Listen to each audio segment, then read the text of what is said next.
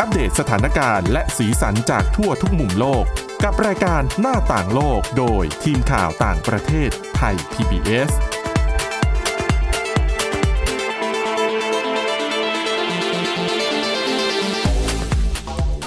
สวัสดีค่ะ คุณผู้ฟังต้อนรับเข้าสู่รายการหน้าต่างโลกกันอีกครั้งนะคะ วันนี้ประเด็นเข้มข้นน่าสนใจอย่างยิ่งนะคะ เนื่องจากว่าเป็นเรื่องการบ้านการเมืองของประเทศมาเลเซียนะคะ ซึ่งมีความเปลี่ยนแปลงครั้งสำคัญเกิดขึ้นและแน่นอนส่งผลกระทบต่อไทยด้วยนะคะอ่ะสำหรับวันนี้เราจะมาพูดคุยในประเด็นนี้ กับคุณชลันทรโยธาสมุทรและดิฉันสาวรักษ์จากวิวัฒนาคุณค่ะ สวัสดีค่ะ เรื่องใหญ่มากก็คือ ค่ะ ผู้นำคนใหม่ของมาเลเซียเป็นใครคะ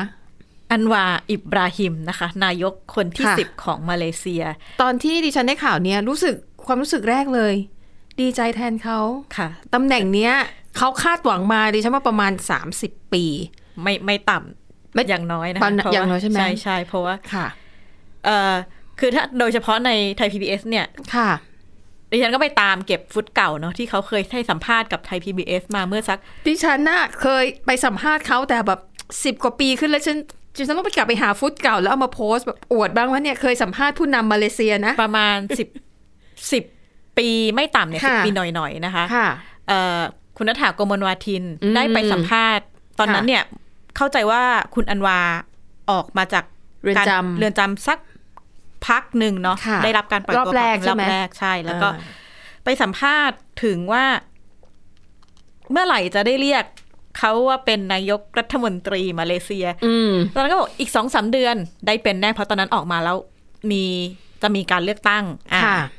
แล้วคำตอบคำตอบเนี้ยของคุณอันวาตอบมาตลอดตั้งแต่สิบกว่าปี จน ค่ะ กระทั่งสักสี่ปีที่แล้ว อืม คุณสุทธิชัยหยุ่นก็ได้ไปสัมภาษณ์ ค่ะ แล้วจนกระทั่งเมื่อเลือกตั้งก่อนเลือกตั้งไม่ อื กี่ ม เดือนเนี่ยเขามาแถลงที่ FCCT ค่ะ อ่าสมาคมผู้สื่อข่าวต่างประเทศไทยเนี่ย ค่ะ ค่ะฉันดิฉันก็ไปฟัง ก็เป็นคำถามเดียวกันว่า เอ๊ะจะได้นั่งเก้าอี้นายกไหมนะคะ ดิฉันคิดว่าคุณอันวาน่าจะตอบคำถามนี้มาไม่ต่ำ กว่า ะเป็นร้อยร้อยๆ เป็นร้อยๆ ๆ พัน ครั้ง แล้วก็ เนอะ ยืนยันคำตอบเดิมว่า เขาจะต้องได้นั่งเก้าอี้นายกรัฐมนตรีแน่ ๆ ซึ่งเมื่อวันพฤหัสบดีที่ผ่านมาก็ ค่ะ สมหวังนะคะ อืม ได้นั่งเก้าอี้ ค่ะ นายกรัฐมนตรีคนที่สิบของมาเลเซีย แต่ก็ถ้าถ้าถ้าหลาย ๆ คนติดตามสถานการณ์การเมืองมาเลเซียก็เรียกว่าละครลงใหญ่เลยทีเดียว ใช่ค่ะ มาเลเซียมักเห็นเป็นเป็นการเลือกตั้งที่ยากดิฉันว่าหนึ่งในประเทศที่ยากจะคาดเดาได้ที่สุด อื มันไม่ได้มีเอ่อพรรคใหญ่ที่แบบขั้วตรงข้ามอ ก็ ย่าง คือ ชัดเจน นับตั้งแต่การเลือกตั้งครั้งก่อนหน้านั้นที่พรรคอัมโนแพ้แบบราบคาบ ค่ะ คือที่ผ่านมามาเลเซียเนี่ยคือพรรคอัมนาอัมโนเนี่ย ครองเสียงข้างมากมาโดยตลอด ค่ะ จนกระทั่งเกิดเหตุการณ์คดีของนาจิบราซักที่ทำให้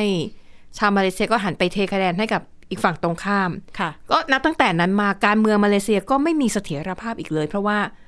มันไม่ได้มีฝ่ายที่แบบได้เสียงข้างมาก ค่ะ แบบชัดๆแบบตั้งรัฐบาลพรรคเดียวได้ มันไม่มีอีกแล้ว แล้วก็จะเป็นการคุยกันดิฉันก็คุยเล่น ๆ กับ ค่ะ เอ่อเพื่อน ๆ ผู้สื่อข่าวว่า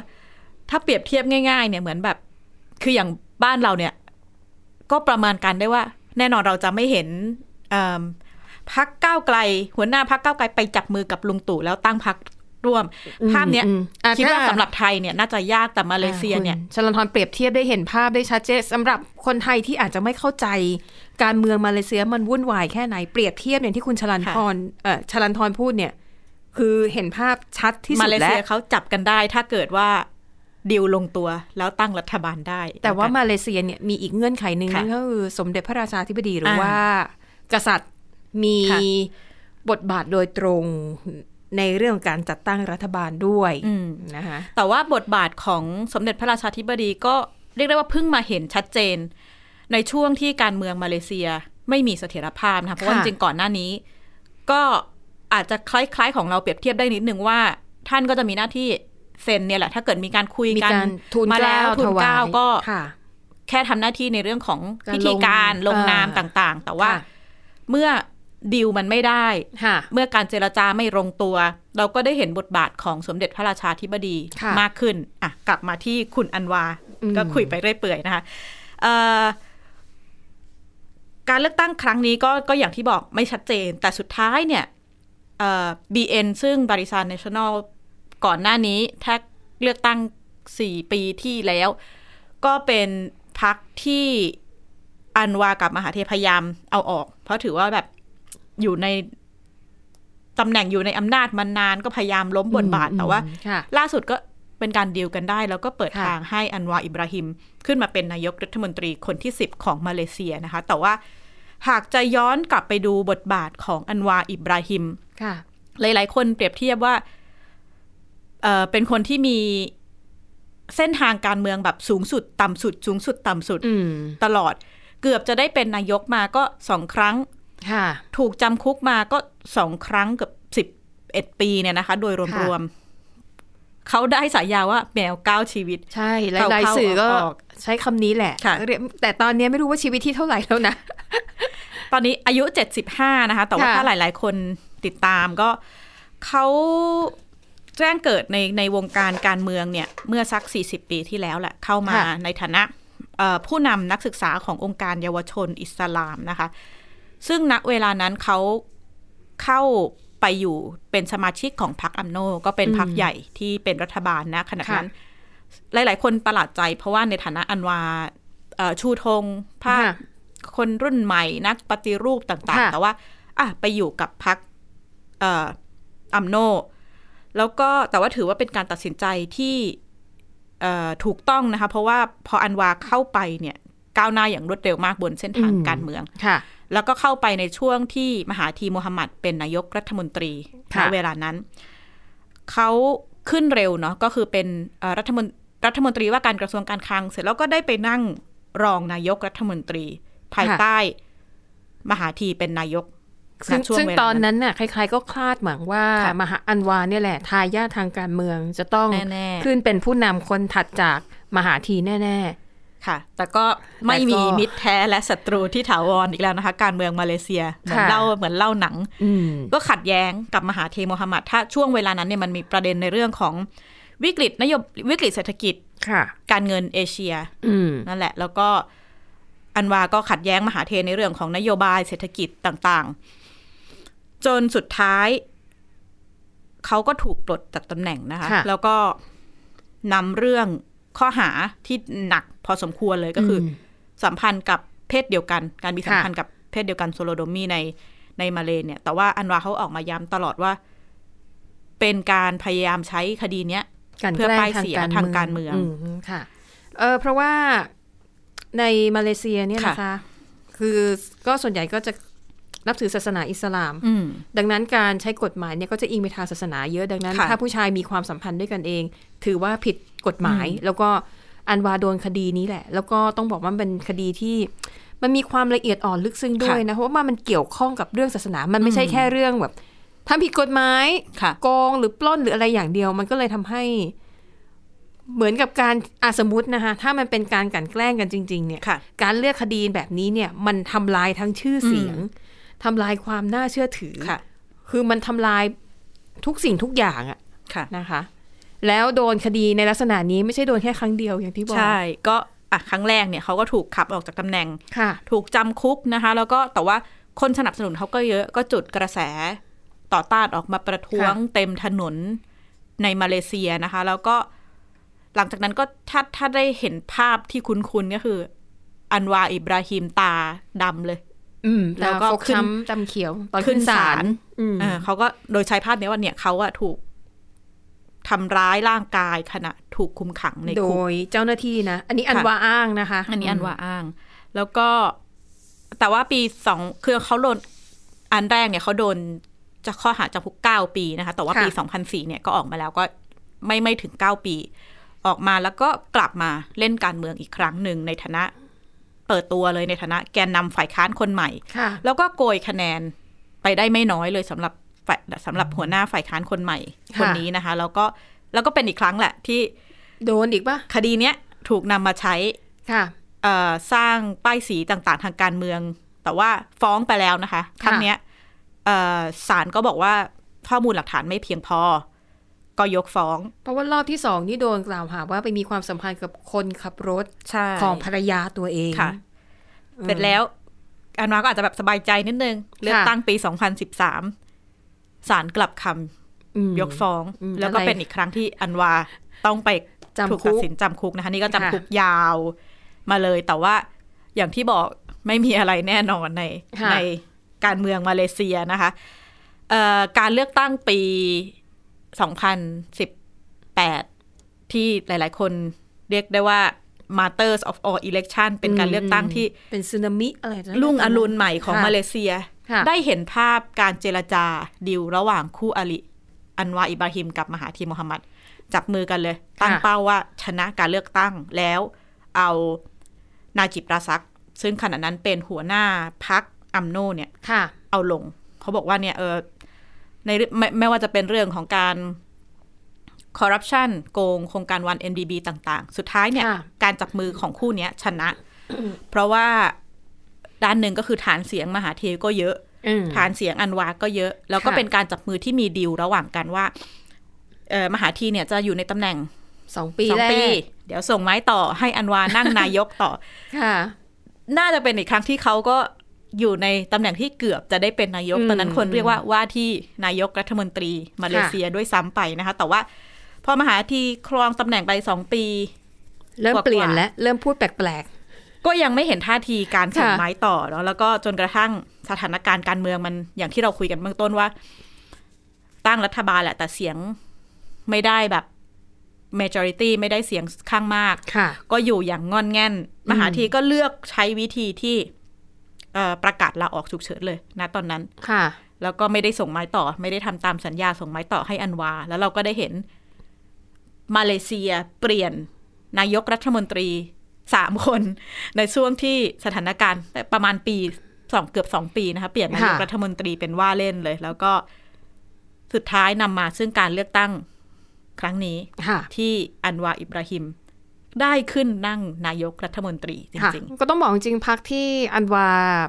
ดูอยู่เนี่ย ค่ะ ได้เสียงมากที่สุด แต่ก็ไม่ได้มากเกินครึ่งหนึ่งของสภา ค่ะ ที่ต้องการก็เลยต้องหาพันธมิตรก็คือต้องจัดตั้งเป็นรัฐบาล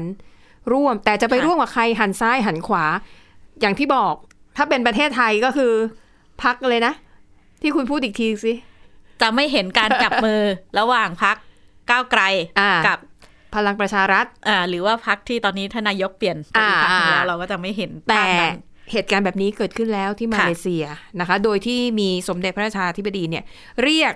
ทุกฝ่าย อืม เข้าไปคุยกัน เราก็ไม่รู้นะว่าในรายละเอียดนะคุยกันอย่าง ค่ะ ไร แต่สรุปแล้วผลออกมาเป็นเช่นนี้ อืม ทีนี้วันเอ่อเล่าหลังฉากนิดหนึ่งเมื่อวัน ค่ะ พฤหัสที่ผ่านมาเนี่ยเอ่อทางไทย PBS มีจัดงานเสวนานะคะ เป็นวงมองอนาคตนโยบายต่างประเทศไทย แล้วก็มีวงที่แยกเป็นวงการเมืองนักการเมืองรุ่นใหม่ในอาเซียน มีผู้แทนจากมาเลเซียมาด้วย ใช่ ใช่คุณไซอิดหรือปะ อ่า นี่หนุ่มๆหน่อย คุณจาอิดไม่มาเพราะว่า อ้าว ขอแคนเซอร์คือ คุณจาอิดเนี่ยได้คะแนนเยอะ ต้องยุ่งเข้ารวมทำตั้ง ค่ะ รัฐบาลต่าง ๆ แต่ ค่ะ ว่า ได้เป็นคุยกับเขาก็ก็สื่อหลาย ๆ ที่มานะคะได้คุยกับสื่ออ ม มาเลเซียบางส่วนที่ ค่ะ เข้ามาฟังเนี่ย ก็ ค่ะ บอกว่าให้จับตาดูดี ๆ นะ อืม อันวาขึ้นมาครั้งเนี้ย มีแนวโน้มว่าจะไม่อยู่ยาว ดิฉัน และ ว่า ให้จับตามหาทีว่า จะกลับมาอีกเหรอ จะมาเล่นละครบทเดิมให้เราเห็นหรือเปล่า อืม ดิฉันก็ ค่ะ คาดว่ามาเลเซียนี่เป็นอีกหนึ่งประเทศที่การเลือกตั้งนี่ติดตามแล้ว อ่า เป็นเรื่องราวที่ซับซ้อนพอดูนะคะ ก็คงต้องติดตามต่อไปว่าการนั่งเก้าอี้ของอันวาอิบราฮิม จะยาวนานแค่ไหน จะยาวนานแค่ไหน เพราะจริงๆ อ่ะไม่ไม่ต้องเป็นสื่อมาเลเซียดิฉันว่าถ้าคนทั่วไปมองดูการเมืองมันก็พอจะเดาได้ ค่ะ เพราะหนึ่งอย่างที่บอกเสียงเนี่ยมันพอๆกันนะคะ แล้วก็การเมืองไม่มีมิตรแท้ ไม่มีศัตรูถาวรจริง ๆ แล้วก็ฐานเสียงอันวาไม่ได้เข้มแข็งขนาดนั้น ดังนั้นถ้าหากอ่ะเป็นผู้นำไปสักระยะหนึ่งเกิดมีความขัดแย้งระหว่างพรรคที่ร่วมรัฐบาล อ่ะ ขึ้นมาอีกแล้วยังไง หรือเกิดไปตกลงเจรจากันลับหลัง อีกฝ่ายหนึ่ง ค่ะ ให้เข้าตกลงที่ดีกว่า จะมีการย้ายพักย้ายคือ เดาไม่ได้เลย มัน นะคะ ทำไม่ได้คือทุกสิ่งทุกอย่างเนี่ยค่ะมันเกิดขึ้นได้หมดไม่ว่าจะเป็นในในซีนารีโอไหนก็ตามดังนั้น หลายสื่อก็พาดหัวข่าวเลยนะ ว่าสิ่งที่ต้องจับตาดูต่อจากนี้ไปคือ จะอันวาจะอยู่ในตำแหน่งได้นานแค่ไหน ก็ไว้เผื่อมีเรื่องมาอัปเดต อ๋อ ให้คุณ ใช่ ผู้ฟังอีกรอบ รายการ ด้วยนะคะ เราก็จะมา ค่ะ อัปเดตเรื่อยๆนะคะอ่ะก็ถือว่าต้องน่าสนใจแล้วก็น่าติดตามมากๆอ่ะจากเรื่องมาเลเซีย หมดยัง มาเลเซียหมดแล้วค่ะ อ่ะไปอีกเรื่องหนึ่งอันนี้ก็น่าสนใจเป็นเรื่อง การแข่งขันฟุตบอลโลกที่กาตาร์ปีนี้เป็นเจ้าภาพ คือเขามีเรื่องดราม่ามีเรื่องเฉา ตั้งแต่ก่อนการแข่งขันและ ใช่ ทั้งเรื่องเฉาในระดับตัวเจ้าภาพเองนะ ค่ะ ที่มีปัญหาเรื่องอาถูก เรียกว่าทีมบอลทีมฟุตบอลของหลาย ๆ ชาติทำการคว่ำบาตรแต่ว่าเป็นในเชิงสัญลักษณ์ อืม นะคะเรื่องของการละเมิดสิทธิมนุษยชน ค่ะ เรื่องของการเอ่อเลือกปฏิบัติต่อกลุ่มคนที่มีความหลากหลายทาง ค่ะ เพศเรื่องของการเอ่อปฏิบัติต่อแรงงานอย่างแรงงานต่างชาติอย่างที่ไม่เหมาะสมสักเท่าไหร่ ค่ะ แล้วก็ต่อให้การแข่งขันเกิดขึ้นไปแล้วเนี่ย ก็ยังมีเรื่องให้เราแบบได้นำมาเล่า ค่ะ ในรายการนี้อีก อืม สื่อต่างประเทศเขียนตั้งคำถามเลยนะคะว่า ค่ะ การที่กาตาร์เป็นเจ้าภาพครั้งเนี้ย จ่ายเงินฟีฟ่าไปเท่าไหร่หรือคือคือมีการตั้งคำถามถึงเรื่อง ค่ะ คอร์รัปชันการจ่ายเงินเพื่อเป็นเจ้าภาพเลยทีเดียว อ๋อ แล้วก็ถ้าเป็นสื่อต่างประเทศเนี่ยบางทีก็พาดหัว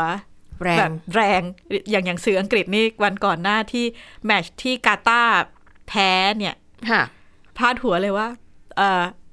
บางอย่างเงินก็ซื้อไม่ได้ดิฉันก็ โอ้ แรง อืมค่ะ แต่ว่าเดี๋ยวเรามาเล่าเรื่องราวภายใต้การเป็นเจ้าภาพของกาตาร์จริงๆการขอเป็นเจ้าภาพเนี่ยนี่มันเกิดมาตั้งแต่สักปี 2010 2010เน คือนอะาน กาตาร์จะรู้ตัวล่วงหน้า 12 ปี ค่ะ ว่าตัวเองจะได้เป็นเจ้าภาพจัดฟุตบอลโลก เขาก็จะมีเวลาเตรียมการสร้างสเตเดียม สร้างโรงแรมสร้างสาธารณูปโภคเพื่อรองรับ โดยเฉพาะ ใช่อย่างที่คุณสมรักบอกหลายประเด็น ค่ะ เอ่อตั้งแต่เรื่องได้ได้ได้เป็นเจ้าภาพ 2010 เนี่ย ก็โดนติดตามวิพากษ์วิจารณ์กล่าวหามาตลอด อืม ในเรื่องของการใช้แรงงานเอ่ออย่างไม่เป็นธรรมของการจ้างแรงงานข้ามชาติเนี่ยนะคะ ก็จะมีรายงานมีอะไรต่างๆ ขององค์กรสิทธิมนุษยชนโดยเฉ ใช่ พาะ เอามาอยู่เรื่อย ซีกโลกตะวันตกออกมาอยู่เรื่อย แล้วก็ออกมาประกาศเลยว่าเนี่ยสนามบอลประมาณสักเจ็ดแปดสนามที่เขาสร้างใหม่ ค่ะ เฉพาะเฉพาะบอลโลกเนี่ย ออกมาบอกเลยว่าแบบเกิดเกิดจากบนวิจารณ์เนาะวิจารณ์กาตาร์ว่าเกิดขึ้นบนเลือดเนื้อ อืมอืม ต่างๆของเออแรงงานข้ามชาติที่เขาบอกว่าระบบการจ้างงานของของกาตาร์เนี่ย ค่ะ ไม่เอื้อไม่มีไม่ให้สิทธิเสรีภาพ แล้วก็ ใช่ ไปจนถึงการใช้เอ่อแรงงานที่เรียกได้ว่าเกินเลย การใช้งาน ต่ หนักเกินไป ค่ะ นะคะ เพราะว่ากาตาร์เนี่ย เป็นเมืองร้อนเป็นประเทศที่ก็บอกว่าร้อนนะร้อนมาก ค่ะ ๆ แล้วคุณคิดดูนะ ถ้าอากาศมันร้อนเนี่ยอย่างเราอะเดินเฉยๆ เดินตัวเปล่าๆเนี่ย ยังเหนื่อยอะยังต้อง ค่ะ การน้ำยังต้องการที่ร่มในการพัก แล้วคนทำงานก่อสร้าง ค่ะ กลางแจ้ง เขาจะร้อนกี่เท่าอะของคนธรรมดานะคะ แล้วก็มีรายงานว่า ถ้าเป็นเหตุการณ์แบบเนี้ยถ้าเป็นประเทศที่คำนึงถึงสิทธิมนุษยชนก็ต้องบอกว่าอ่ะหยุดพักก่อน ค่ะ อากาศมันร้อนไปพักให้แบบดื่มน้ำดื่มท่าแล้วกลับมาใหม่ แต่เขาบอกว่าแต่กาตาร์เนี่ยไม่ให้หยุดนะ อืม บังคับให้ทำงานจนทำให้หลายคนมีอาการของโรคลมแดด ค่ะ แล้วเสียชีวิตจากภาวะหัวใจวายอะไรแบบเนี้ยอันเนี้ยคือข้อกล่าวหาที่ได้ยินมากที่สุด ก็มีการคำให้สัมภาษณ์ของแรงงานที่ทำหน้าที่สร้างเอ่อสเตเดียมฟุตบอลเนี่ยนะคะ เขาก็ ค่ะ เล่าให้ฟังว่าเอ้ยเขาทำงานวันละ 14 ชั่วโมงเนาะ ฮะ พักกินข้าว 30 นาที โอ้โห เท่านั้นยืนกินข้าวด้วยนะ ไม่ได้แบบนั่งพักอะไร กิน ค่ะ ข้าวเสร็จ แทบจะไม่มีเวลาพักหายใจก็ อืม เข้ากะยาว แล้วก็กะยาว 14 ชั่วโมงเนี่ย ไม่มีค่าล่วงเวลา อืม ไม่มี additional ต่างๆ ค่ะ เพราะว่าอะไรคือมีคนไปดูเรื่องของระบบจ้างแรงงานข้ามชาติของกาตาร์ที่เรียกว่าระบบคาฟาล่าหรือว่าระบบสปอนเซอร์ ค่ะ ซึ่งนั้นหมายถึงว่าเอ่อผู้จ้างเนี่ยจะทำจะจะเป็นคนดูแลทุกอย่างของลูกจ้างเนาะเรียกได้ว่าเป็นผู้สนับสนุนไม่ว่าจะเป็นเอ่อจ้างมาควบคุมดูแลสัญญาจ้าง การอนุญาตทำงานการ ค่ะ จะเปลี่ยนงานเนี่ยอยู่ภายใต้ อ๋อหมายถึง การดูแลของนายจ้าง ในเอ่อลูกจ้างเนี่ยจะไปสมัครงานกับนายจ้างใหม่ไม่ได้ถ้าหากว่านายจ้างเดิมไม่ยินยอม ใช่ค่ะ ซึ่งจริงๆกาตาร์เนี่ยก็ออกมาบอกว่าเขาได้เอ่อแก้ไขระบบนี้แล้ว ค่ะ แก้ไขปัญหาเรื่องการใช้แรงงานเกินเอ่อโดยเรื่องของสิทธิมนุษยชนต่างๆเนี่ยก็มีคนออกมาบอกว่าพยายามแก้ไขตัวระบบนี้แล้ว แล้วก็ออกมาโต้รายงานของตะวันตกว่าที่ ค่ะ บอกว่าตายไปเป็นพันๆเนี่ย ไม่จริง อืม ไม่ไม่ถึงประมาณหลักร้อย ค่ะ ก็คงต้องไปติดตามความเท็จความความจริงดูว่า เอ๊ะ สถานการณ์มันยังเป็นปัญหาอยู่หรือเปล่า เพราะว่าเราก็ได้ยินเสียงต่อเนื่องของ แรงงานข้ามชาติที่ไปทำงานในกาตาร์ว่ายังคงประสบปัญหาอยู่นะคะ ค่ะ ทีนี้นอกเหนือจากเรื่องประเด็นแรงงานข้ามชาติที่กลายมาเป็นประเด็นที่ชาติตะวันตกใช้ วิพากษ์วิจารณ์กาตาร์ในฐานะเจ้าภาพเนี่ย ยังมีอีกหลายประเด็น ค่ะ ที่ถูกนำเข้าไปเกี่ยวข้อง คือหลายๆคนจะบอกว่าเอออย่าเอาการเมืองกีฬามาเกี่ยวข้องกันแต่ว่าเห็นการใช้สัญญลักษณ์ต่างๆ เกิด ค่ะ ขึ้น ในเรื่องของการต่อต้านประเด็นการเมืองประเด็นศาสนาอะไรต่างๆเนี่ยในสนามฟุตบอลโลกครั้งนี้ค่อนข้างเยอะนะคะ หนึ่งในนั้นทีมชาติรัสเซีย ค่ะ ไม่ได้รับอนุญาตให้ไปเล่นแน่นอนคล้ายๆกับโอลิมปิกก่อนหน้านี้ที่ ค่ะ รัสเซียถูกความบาตรจากเอ่อนานาชาติห้ามเข้าไปเล่นห้ามส่งตัวแทนประเทศในฐานะรัสเซียเข้าไปเล่น ค่ะ เราก็ไม่เห็นทีมชาติรัสเซียนะคะหนึ่งอันนี้เป็นประเด็นเรื่องการเมืองที่กระทบต่อฟุตบอล อีกเรื่องครั้งนี้เป็นครั้งแรกในประวัติศาสตร์ที่เราได้เห็นการจัดเที่ยวบินตรงจากเทลอาวีฟอิสราเอล ค่ะ ไปลงที่โดฮาเมืองหลวงของกาตาร์ถามว่าทำไมเป็นประเด็นสำคัญ เพราะว่า